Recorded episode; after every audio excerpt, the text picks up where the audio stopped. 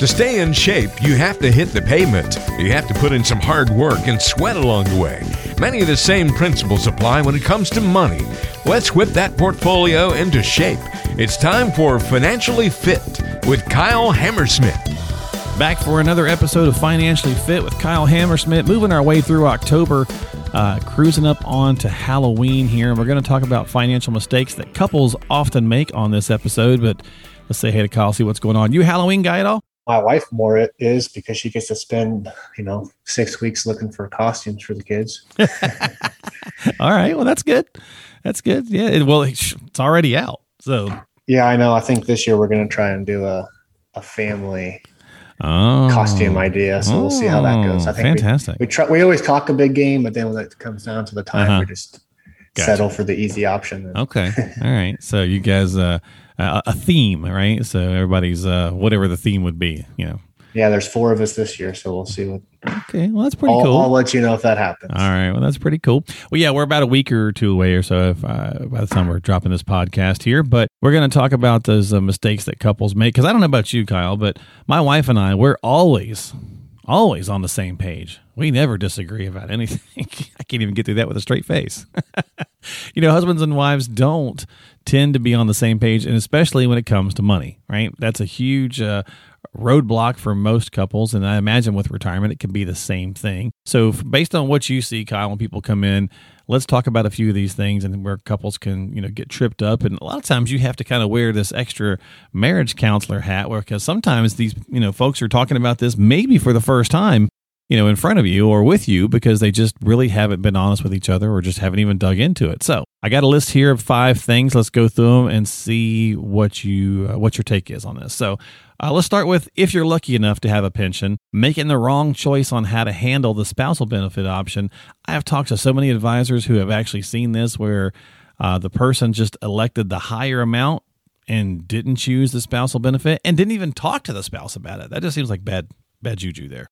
Yeah, I, I do think on most of those options, if you're not doing a survivor benefit, I'm pretty sure that the other spouse has to sign off on that. They do uh, now. Yeah. I don't think you used to, yeah. though. No. Yeah. So, you know, typically there's a lot of factors. You got, you know, is there age gap difference? Is one of the spouses maybe you're retiring earlier? Mm-hmm. That's going to kind of weigh, you know, what direction you should go in. But like making the wrong choice it really all comes down to like you're solving for income. So, you know, that pension amount, if you go to your tax return, is always going to show up as taxable income federally.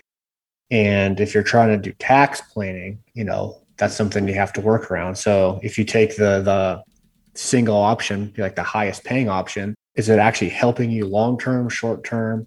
You know, if one spouse dies and you you're losing a social security check. Now the pension check's gone. So, you know, what horse are you riding first? So making the wrong choice, you know, I I wouldn't say I see it a lot or would call it a wrong choice, but it's more of like, how does that decision factor into your overall retirement plan?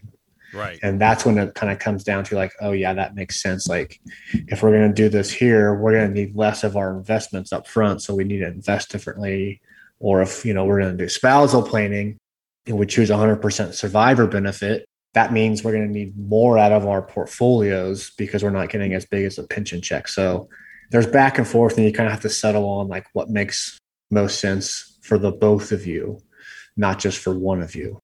Yeah, and, and, it makes tons of sense, especially with that strategy, because it really actually works well for the second piece of this, Kyle, which is the Social Security strategy. Because again, often this is a huge number. Social Security can be a really big number for many retirees, and not coordinating that strategy, uh, whether there's an age gap, not an age gap, whatever the case is, there's a lot of benefits to looking at this realistically and not just saying, hey, as soon as we hit 62, we're turning it on.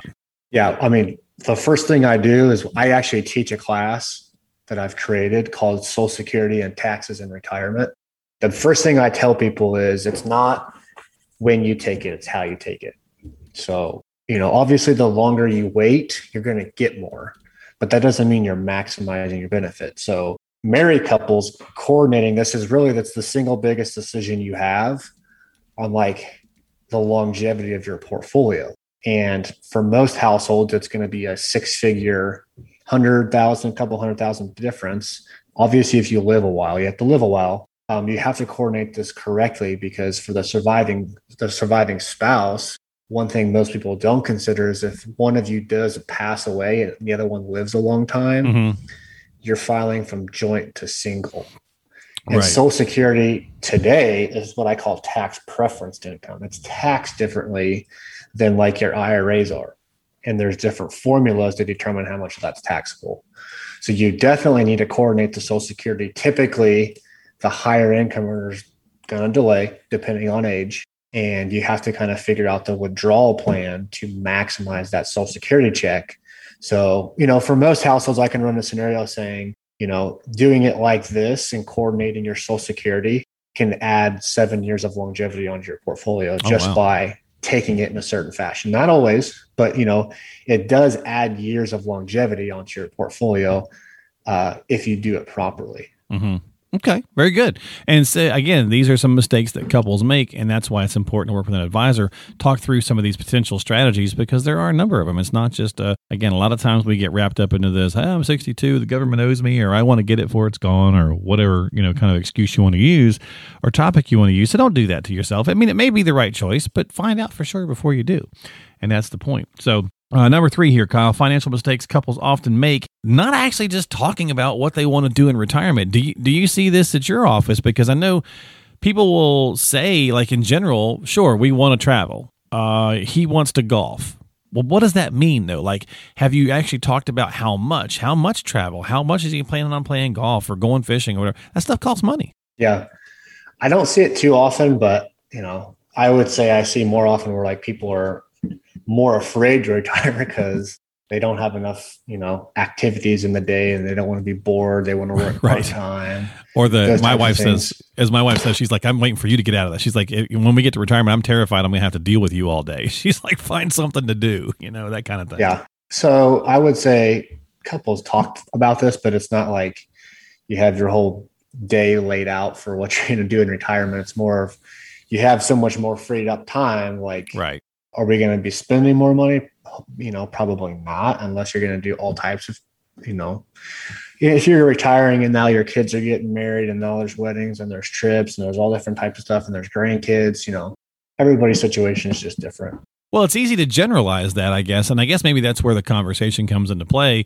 Saying, okay, you know, um, I don't know, let's say our two kids live in a different state. You know, how often are we going to want to go see them? So, not necessarily scrutinizing your every day to the minute, but just kind of getting a better idea of how often. Because I've talked with you know people where where the uh, the grandparents are like, you know, the grandmom's like, hey, I want to try to go once a month, you know, and he's like, ah, that's too much, you know, or that's too expensive. I, we're fine going, at, you know, once a quarter or whatever. So that kind of stuff, right? And then it's important to share that with your advisor, what you're thinking on and what you're planning, so that you guys can build a plan and budget and structure, you know, appropriately. And I know nobody likes the B word, so we'll call it a spending plan, but just so that way, you know, you know, just to that point, you're not going to run out of money because you're not going to go hog wild in the first few years or whatever, and then set yourself up for failure later. So it's just worth having those conversations.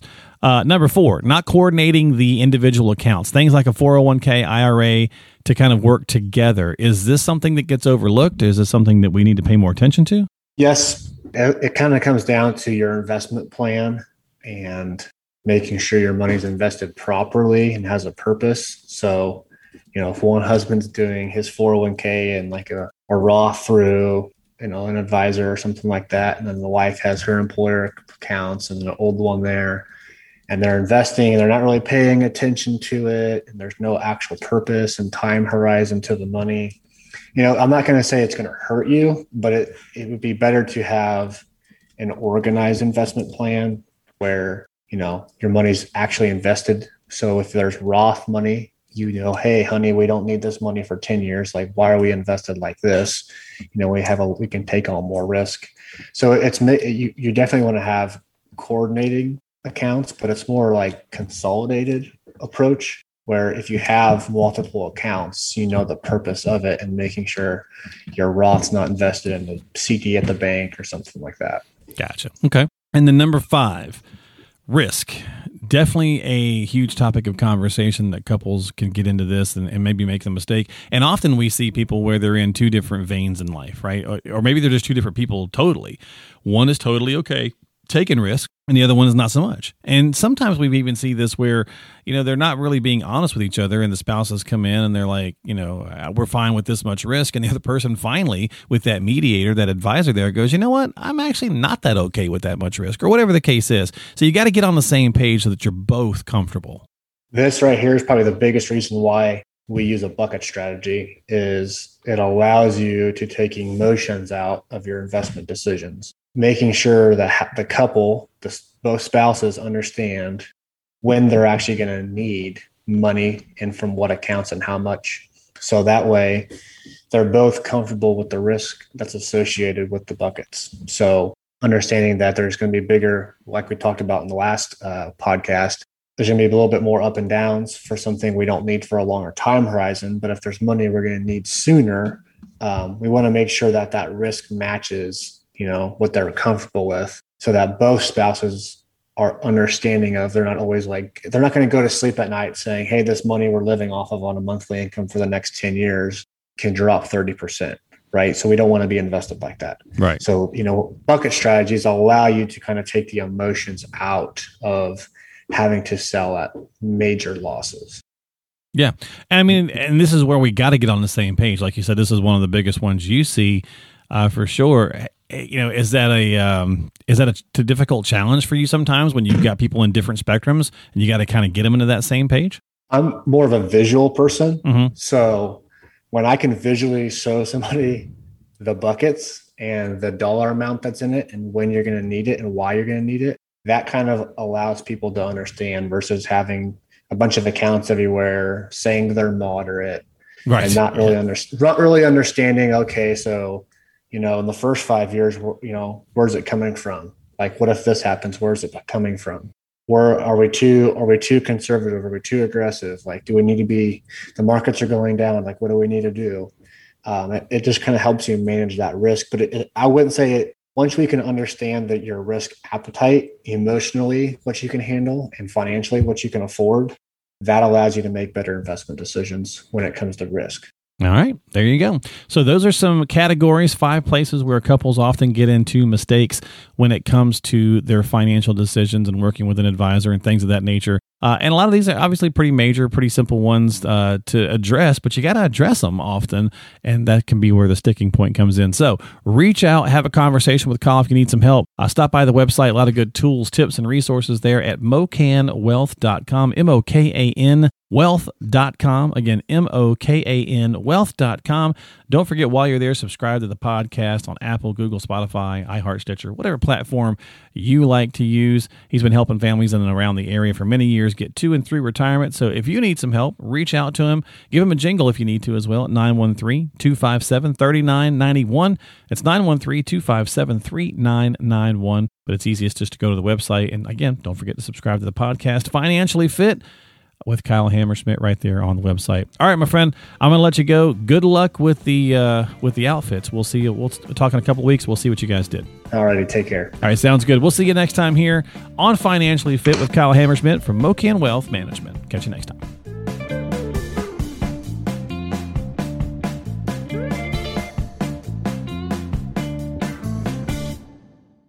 Investment advisory services offered through Retirement Wealth Advisors Inc., RWA, an SEC registered investment advisor. MoKan Wealth Management and RWA are not affiliated. Investing involves risk, including the potential loss of principal. No investment strategy can guarantee a profit or protect against loss in periods of declining values. Opinions expressed are subject to change without notice and are not intended as investment advice or to predict future performance. Past performance does not guarantee future results. Consult your financial professional before making any investment decision. This information is designed to provide general information on the subjects covered. It is not, however, intended to provide specific legal or tax advice and cannot be used to avoid tax penalties or to promote, market, or recommend any tax plan or arrangement. Please note that MoKan Wealth Management and its affiliates do not give legal or tax advice. You are encouraged to consult your tax advisor or attorney.